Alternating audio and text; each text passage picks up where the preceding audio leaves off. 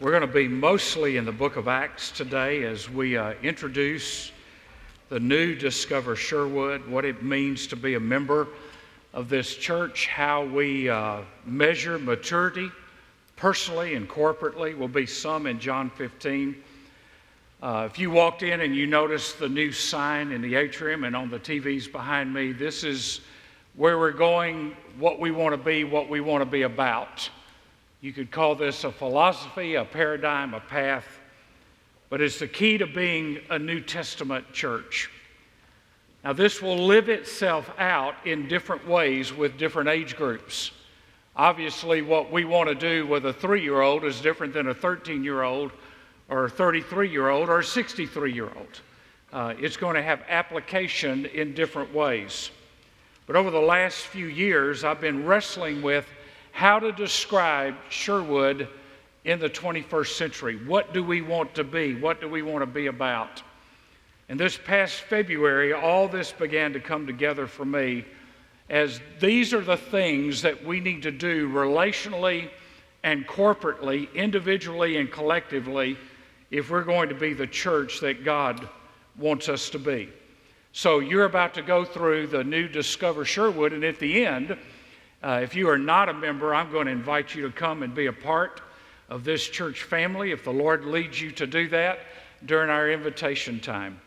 Sherwood Baptist Church is pastor led. That does not mean that it is pastor dictated, it means that the pastor calls the staff, leads the church, sets the vision.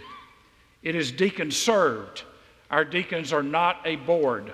They are give counsel, they pray, they help us with ministry to widows, they are not elected, they are selected and approved by the deacon body. We are ministry team functioned. We have two ministry teams. When I came here, we had 68 committees. Now we have two ministry teams personnel and finance. And we obviously have different teams within the rest of the ministries of the church, but those are the two primary ministry teams in the life of the church. We are congregationally approved. Once a year, we vote on a budget that gives us the parameters for our ministry, our vision for that year, how it's going to work out, what we're going to do. So we put all our cards on the table to tell you up front who we are so that there are no surprises. Now, here's what we understand we understand that Sherwood is not for everyone. There's no one size fits all for churches. It may depend on what your needs or where you are at this point in your life, but Sherwood's not for everyone. The question is not is, I, is Sherwood right for me?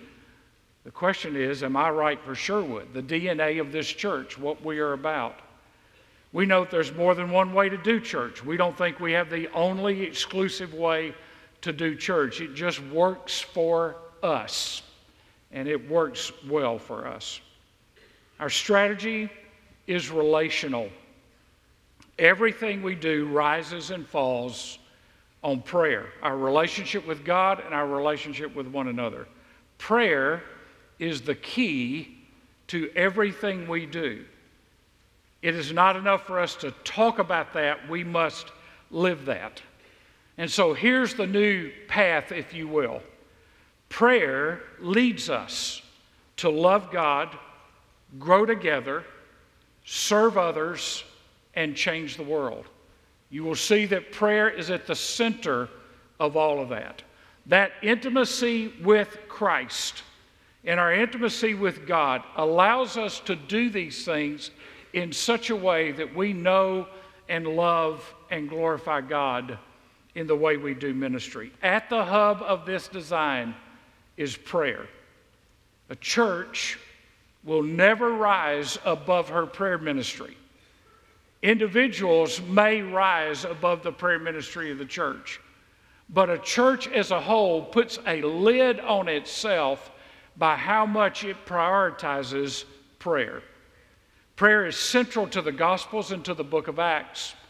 The one thing the disciples asked Jesus was not to teach them how to do miracles. They said, Lord, teach us to pray. And Jesus taught us how to pray. Then the book of Acts teaches us what a praying church does, and it's electric, it's exciting. They love God, they were growing together, they were serving others, and literally in a generation had touched the world with the gospel. Churches tend to fret about things that are not eternal. Programs and systems and methods, those are all secondary. But prayer is the lifeblood of a church.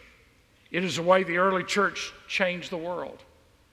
And we want every member of this church to embrace these distinctives that prayer leads us to love God, to grow together, to serve others, and to change the world. The first step on this pathway is to understand something that's very clear prayer is essential and not optional. Prayer is essential and not optional. Acts chapter 4 they lifted up their voices to God in one accord. When you read the book of Acts, you see in those early days of the church that they were of one heart and one mind. They had all things in common. They shared life together. Even as persecution began to grow, they moved closer and closer together. Six times in John 14 through 17, Jesus said, If you ask, I will do. Jesus told his disciples on the verge of his departure, You're going to have to ask for me to do some things. God's activity is tied to believing prayer. It is our responsibility to ask, it is God's responsibility to keep his promises. My responsibility is to ask, to pray and to ask God. It is God's responsibility to do what He said He will do to keep His promises. So when you look at the book of Acts, you see that the church was birthed, it was sustained, it was empowered in a prayer environment. Now, my friend Doug Small helped me to understand a little bit of this in these three levels of praying church, and we've talked about this for the last year or so, but there are three kinds of churches. The first is a church that prays in a crisis. An emergency comes up, a crisis comes up. There wasn't a church in America that did not pray on 9 11. There wasn't a church in Albany, Georgia that didn't pray when the storms came through in January of 2017. But left to ourselves, we will drift back to only praying in times of crisis and emergency. That means that prayer is not at the hub. It's not at the center of what the church is doing, it only reacts to crisis. Churches with a prayer ministry is a second kind of church, or a level two. Those kind of churches are often detached. The prayer is detached, or it is an afterthought. The church plans, prepares, puts a budget together, plans a calendar, and then says, Lord, would you just bless what we've just planned? Typically, bless what we've planned without consulting you. But it is detached from it, it doesn't drive the ministries of the church. It is a ministry of the church, but it's not the overwhelming hub of the life of the church. I would say at this point that we are at level two trying to figure out what it means to be at level three. Level three, the praying church, that means prayer is at the center of all we do. Our ministries, our programming, what we put on the calendar, what we take off the calendar, what we do and why we do it is driven by a prayer environment where God says yes, or God says no, or God says wait. Intimacy with Christ then drives our ministry. Doug Small said, The activity of his house is prayer. And the focus of that prayer is missional. It is for the nations, for a harvest out of every ethnic stream. You see in your notes a quote by E.M. Bounds The church upon its knees would bring heaven upon the earth. Prayer is fundamental, it is foundational, it is essential, not optional. Secondly, prayer brings perspective. When I'm praying, I'm getting God's perspective because prayer and the Word are tied together. And when I pray to the God of heaven, I'm also praying understanding that He is the Lord of the church. He is the sovereign Lord. That means despot. He is the absolute authority in the life of the church. It's His church. It's not my church. It's not your church. It's His church. And He is the head and He is the ultimate ruler of the church. The self revealing Lord. He's not only the sovereign Lord, He's the self revealing Lord. God has revealed Himself through the law and the prophets, and ultimately, according to Hebrews chapter 1, through His Son. And so, if God is sovereign and if He is self revealing, then I am to serve the one who is in charge. I'm to give myself to the one who is in charge. We are to say, Lord, our answer is yes. Now, what is it you want us to do? Thirdly, a praying church loves God. So remember, prayer leads us to love God. Prayer leads us to love God. You see, I, if I love God, I want to talk to Him. I want to be in communication with Him. I want a, a relationship with Him. I, I don't just want, a, yeah, I know God. I want fellowship with Him. Prayer leads us to love God. And worship is a collective expression of our love for God. When we come together to worship God, it is a collective expression of how much we love God. So, our singing, our praying, our responding, our interaction during the invitation, whatever it is, we bring our worship with us. And in our worship, privately, in our private devotions, and publicly in our worship, we show to anyone and everyone we have a priority of loving God. And prayer bursts that. Number four, praying churches grow together. Praying churches grow together. So, here we are, and we're in this group, but we want people to be involved in small groups, in Bible studies. We have that on Sunday morning. Fellowship grows in a group setting, and we want everyone in our church to connect to a Bible study class. Why? That's where you get to know people. That's where you build relationships. Uh, I was at I was at an anniversary party last night, and guess who was there? A lot of people that were in those Sunday school classes. A lot of people that were connected by small groups. They were there because there were relationships built with one another. Bible study is phase one of discipleship. That's where we learn to be students of the Word of God and we grow as a family, not in isolation. Now, yes, I'm growing as an individual, but we're also growing as a family.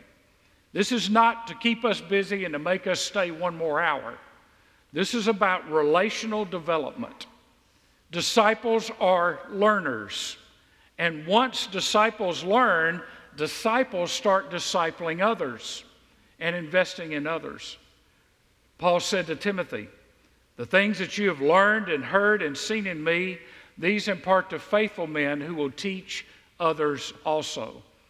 Now, that verse in 2 Timothy 2 2 is at least four generations, and we have Bible study from birth to the next step is the funeral home. I mean, we've got it all age groups of people. You see, we want you to connect to a Bible study on campus. Why? Well, first of all, because you're already here. You don't have to get up and go anywhere. You're already here. Your car's already parked. You're already on the campus. We're under one roof. You're going to build relationships. You're going to make great friends. And you're going to learn how to do the one another's, to spur one another on to good works, to pray for one another, to encourage one another, to serve one another. All of those things come in the context of being involved in a smaller group.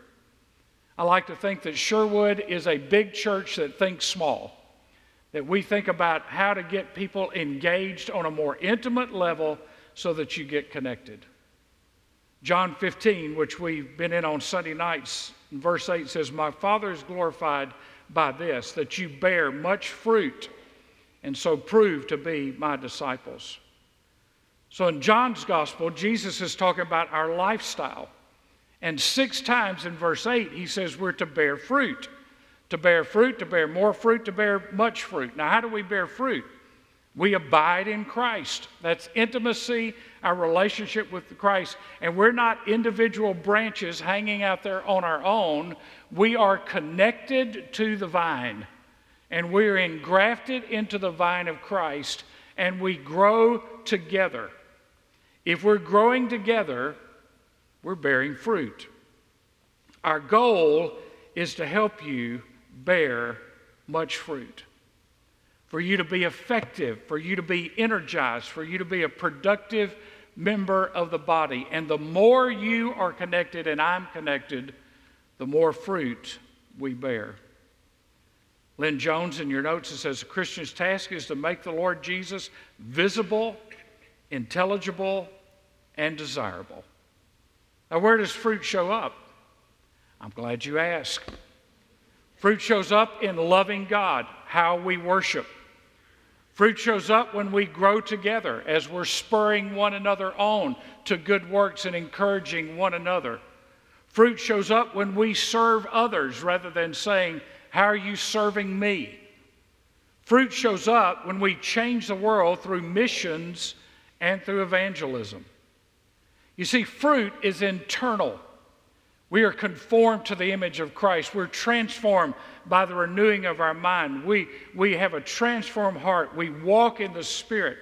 It's internal, but it's also external. Because a transformed heart leads to a transformed life. Acts 4:29 they prayed that they could proclaim the gospel with boldness. Now, most weeks, the last couple of weeks and following, we're in the fruit of the Spirit. That's the internal work of God that gives evidence externally. But you remember in the book of Acts, Acts chapter 13, they were first called Christians in Antioch. In other words, the fruit showed up. The evidence of Christ in their lives showed up. Number five, praying churches believe God for him possibles. That should not be a strange phrase to you. Praying churches take impossible situations and believe that with God in it, it's a work of God, it's a supernatural thing, and that God can move in situations and in circumstances in ways that nobody else can. God is doing a supernatural work. Look at Acts chapter 4 and verse 30. Because I believe the Spirit leads us to pray great prayers. Acts 4:30 While you extend your hand to heal and signs and wonders take place through the name of your holy servant Jesus. And when they had prayed, the place where they had gathered together was shaken, and they were all filled, not just some, all filled with the Holy Spirit and began to speak the word of God with boldness.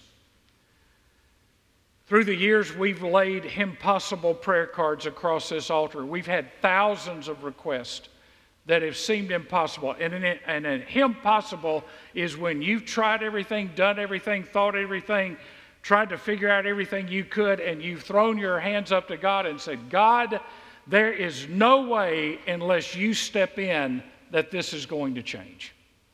And so we take those kind of things before the Lord. It is evidence of a church that is filled with the Spirit and overflowing with faith, believing that God can and will, at times by His sovereign choosing, step in and do things that we all step back and say, nobody can take credit for that but God. Because God does not share his glory with anybody. William Temple, it's in your notes, says, When I pray, coincidences happen. And when I do not, they don't. Here's what a praying church will see a praying church will see changed lives. A praying church will see people coming to Christ in increasing numbers. A praying church will see prodigals come home that have been long in the pig pen of sin. A praying church will see marriages restored. A praying church will see bondage broken. A praying church will see revival. Evan Roberts was asked the secret of the Welsh revival, and he said, There is no secret. Ask, and you shall receive. Tom Elliff and I were talking about this message uh, this week, and I was running some ideas past him. He said, You know, Michael, this is a strange illustration to use for what you're talking about, but he said, Just picture an atomic bomb. He said, When an atomic bomb explodes, all energy from that bomb goes straight up. And then that energy, when it hits that mushroom cloud, spreads out. He said, when your church prays, then what happens is all the energy of the church goes up to God, and then the influence of the hand of God goes out over the church and throughout the community. We want to be a church that the energy of this church can go up in praying and believing God for great things for this community, for great things for our homes, for our schools, for our businesses, for this region, that nobody can take credit for it except that God did it. Number six, praying churches walk in the power of the Spirit. Jesus promised his disciples his peace, his spirit, prayer in his name, and his abiding presence. Acts 4:31 they were all filled with the Holy Spirit. Prayer is the secret to power. Prayer is the secret of every revival. Praying churches walk in the power of the Spirit. You see, we will not pray and we will not love God, and we will not grow together, and we will not serve others, and we will not change the world in our flesh. It's a partnership with the Holy Spirit. The Holy Spirit filling our hearts and our lives in such a way that what we do is empowered by Him, not by us just trying harder to do better and to be better. It's interesting when you study the book of Acts, they didn't pray to be filled, they were filled. When Paul writes to the Ephesians, he says, Be filled with the Spirit. It's a command. What I have to do to be filled with the Spirit? I have to be right with God. Not only in a relationship with God, but in fellowship with God. And if I am filled with the Spirit, then how I act toward other people in loving God, in growing together, in serving others and in changing a lost world is going to show up. It'll be evident when I'm walking in fullness, it'll be evident when I'm not walking in fullness. What were they needing the filling of the Holy Spirit for? To do the work of God. The Bible says they prayed, and the place where they prayed was shaken. This is a reference to God's active presence. That God's presence is so real in a church that you can cut it with a knife. It's thick. You know that it's there. God is shaking and God is moving on us and in us and through us. And a praying church, walking in the power of the Holy Spirit, will have the presence of God in a manifest way. I'm not talking about weirdness. I'm just talking about the fact that when you walk onto the campus, you know that God has already been here. That He is already among us and He is waiting to work. And we don't ask, I wonder if God is going to do something today. We know that God is going to do something because of a prayer environment and the power of the Holy Spirit, that those two working together and us cooperating with God, God is going to do something we didn't expect that day, and He's going to get glory out of it. You see, an awareness of God's presence will prompt you to worship God in spirit and in truth. You see, sometimes it's easy to worship God in spirit, but we don't worship God in truth. Sometimes it's easy to worship God in truth, but we don't worship God in spirit. Spirit and truth give us balance. If you just worship God in spirit, you may get real excited, but not walk a straight line. If you just worship God in truth, you may have just dry, dead orthodoxy, but no joy and no power. Worship is a combination of a balance of worshiping God in spirit and truth, which means when I worship, it gives me a hunger and an appetite for the Word of God. I remember when I went to uh, the church in uh, Oklahoma to pastor, and uh, I asked the chairman of the pulpit committee, I said, explain your worship service to me. He said, Well, you explain to me what you think worship is. I said, Well, worship, the worship aspect of a service is to whet the appetite for the Word of God.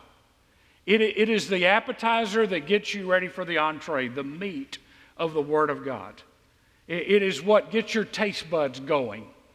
And he looked at me and he said, Man, in our church, we sleep through the appetizer. That's not who we want to be.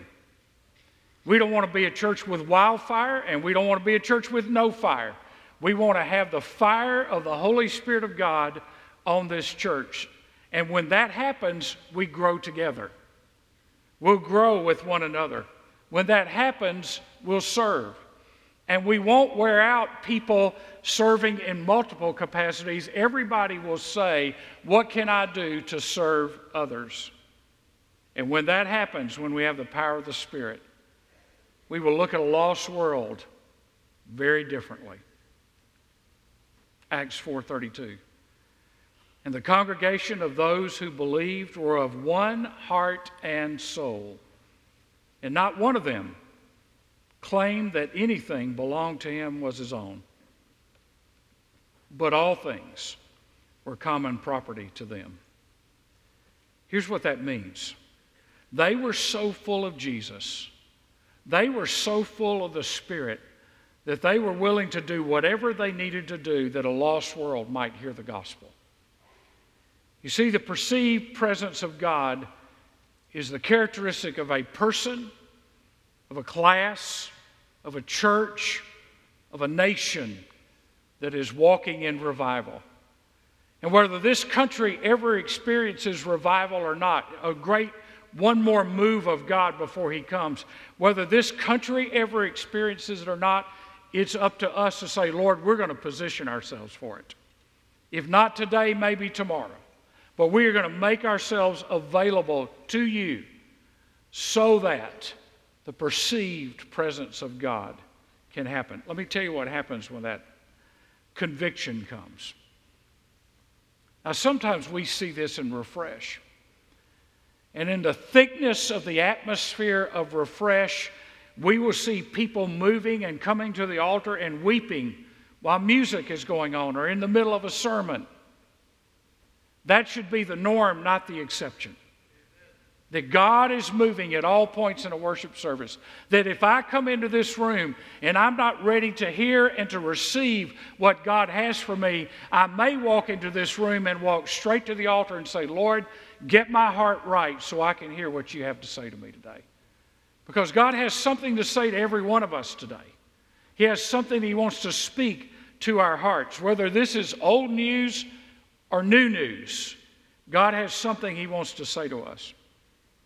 But here's how it'll also work people will drive by this campus and sense that God is doing something and be drawn into a building in the middle of the week and not even knowing why. Because God's Spirit will hover. I have watched it happen. We have seen it happen here in seasons. Ron Dunn said for eight years at MacArthur Boulevard, it happened every week. I want us to be the kind of church that prays that that happens on a weekly basis and that the Lord adds to our numbers daily those who are being saved. Number seven, praying churches change the world. Praying churches change the world. You'll see the third quote in your notes is by Roland Allen, Evangelism in the New Testament sense is the vocation of every believer.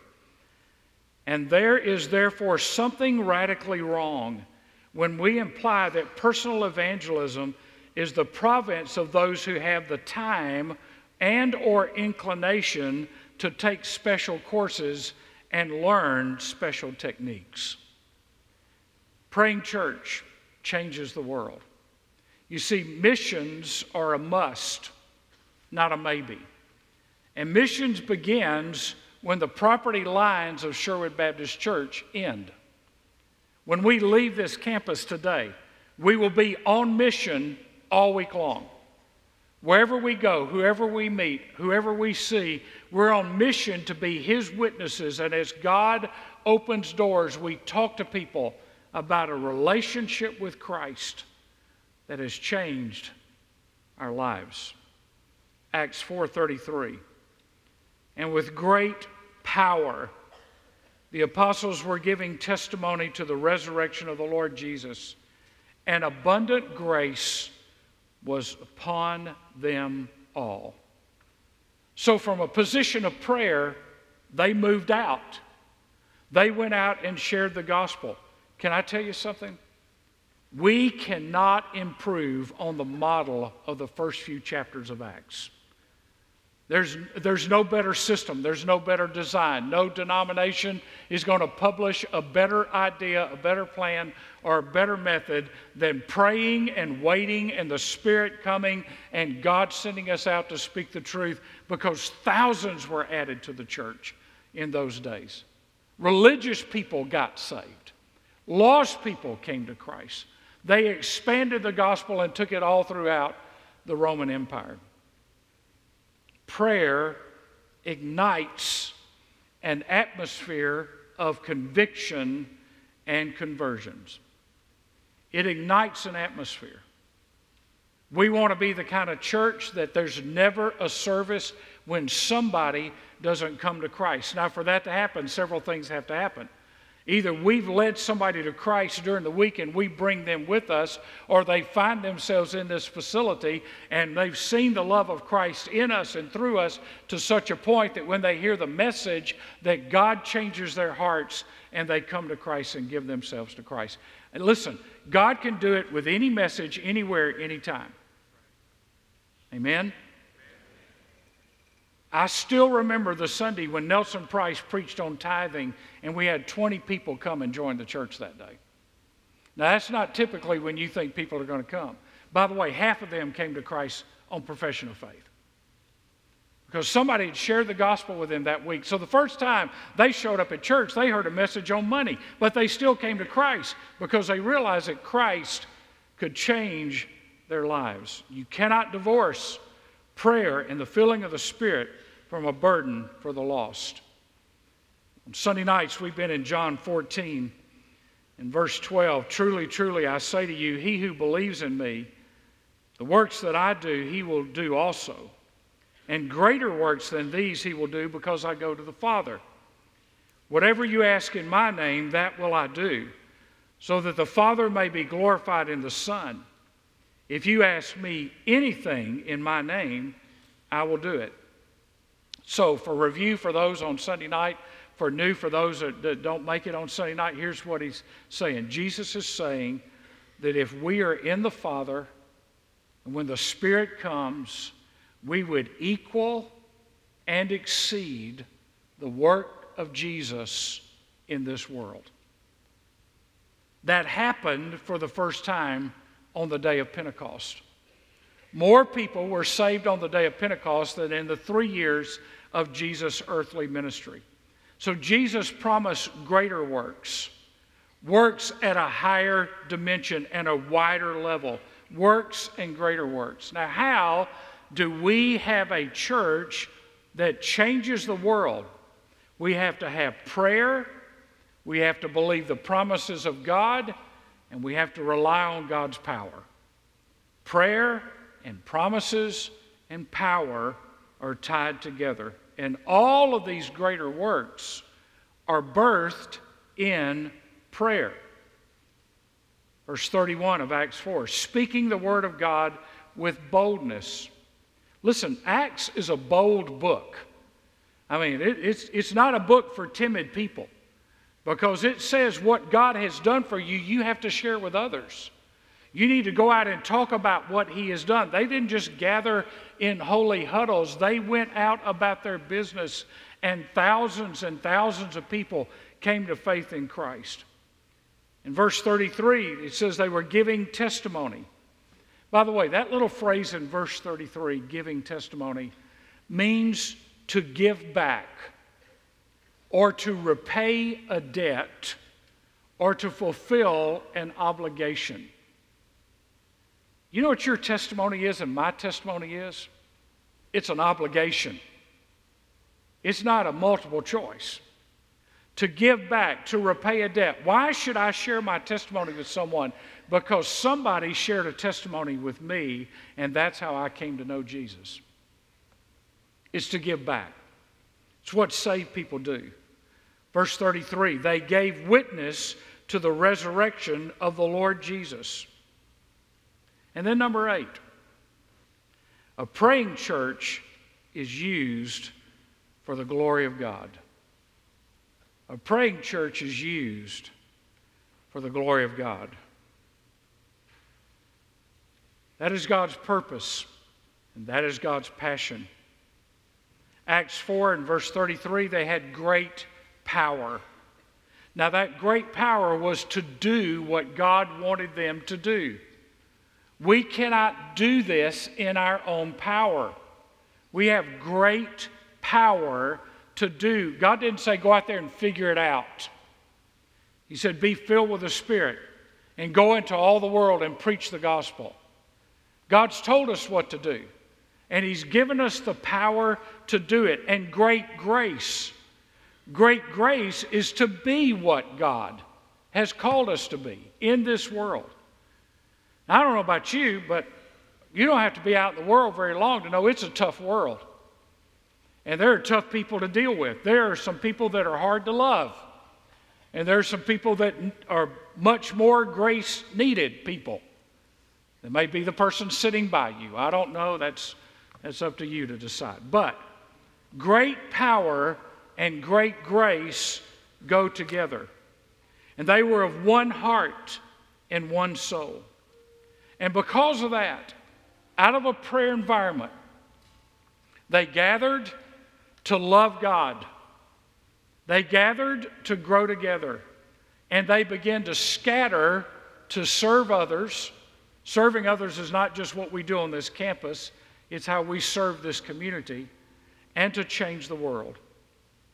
We want a church that exhibits God's grace the grace of unity, the grace of renunciation of others over ourselves, the grace of fellowship, the grace of generosity. This is who we desire to be. We're not a perfect church. Nobody in this church is perfect. Nobody's ever going to be perfect until we see Jesus. But this is a design. This is a paradigm. This is a mentality. This is a path that we want to follow. It's taken me 40 years to figure this out. This didn't come out of a book I read. This came with a thought that was actually given to me by my daughter Haley that I sat in the mountains on a study break and wrestled this through with the Lord for two weeks. The staff has heard about it for a while now. They've worked behind the scenes on all of this. But this is who we want to be in the 21st century, in a world that needs clarity. This is clarity. Prayer is the basis for everything. It is the hub under which we operate. It's what keeps the wheels moving. Prayer leads us to love God, to grow together, to serve others, and to change the world. I want to ask you to pray with me if you would. And in a moment, I'm going to ask us all to stand. The praise team is going to lead us in singing, I Surrender All.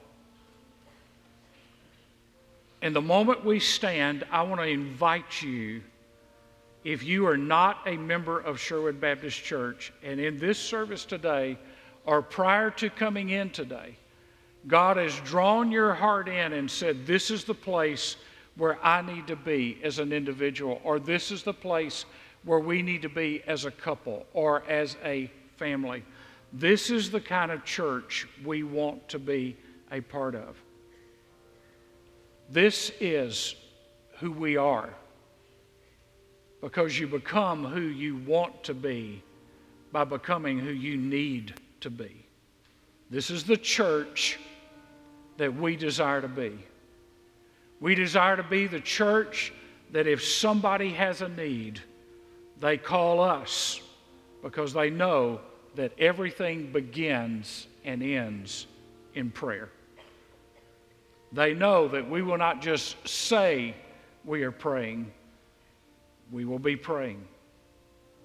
We want to be the church that loves God, that worships God. We want our worship to be alive and exciting and passionate and full of energy and joy because we bring that with us from our time with the Lord during the week. We want to grow together. We want to get to know each other in smaller groups so we know needs and hurts and wants and fears where we can be vulnerable with one another. Now, that's a little frightening, especially if you're an introvert.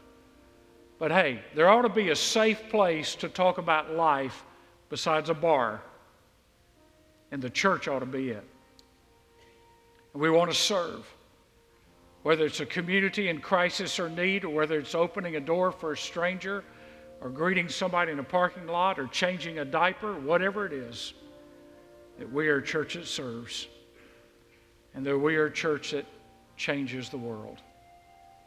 By sharing our faith with people outside these walls and bringing them with us. So here's my invitation very clear, very simple. If that's the kind of church and you're not a member of Sherwood, you may be a member of Bible study, but you're not a member of Sherwood. Or you may have been attending for years, but you never joined this church and identified with this church. Then in a moment, we're going to stand and I'm going to ask you to step out on the very first note and come down and find one of these men. We're going to be gathered around here, and I'm going to ask you to step out and come. After we end our invitation time, we're going to let you talk to one of our counselors. They're going to help you to get all the information to explain to you uh, what it means and how to move forward from this. Okay? This is step one. This is how to get off a home plate to first base. This is step one. And we want you to take that step with us and become a part of this church family. I believe that there's some of you that need to do that today. So I'm going to pray. And after I say amen, they're going to start singing. And when they start singing, you step out and you come to join this family of faith. And church members, you pray for those that need to come and need to be a part of it. All right? Father, I thank you in Jesus' name that we can show you our love, that we can grow in the grace and knowledge of Jesus Christ, that we can serve. You said that the greatest are those who serve, that we can change the world by going into all the world and preaching the gospel. Lord, draw the net today of people from the front to the back to the sides, in the middle of the row, at the end of the row, wherever they are, people today that need to come and be a part of this church. This is their Discover Sherwood 101 today. And so, as we enter into this new dimension of understanding who we are, I pray that you'll draw new people into our fellowship today. In Jesus' name, let's stand. They're singing. You step out and you come right now.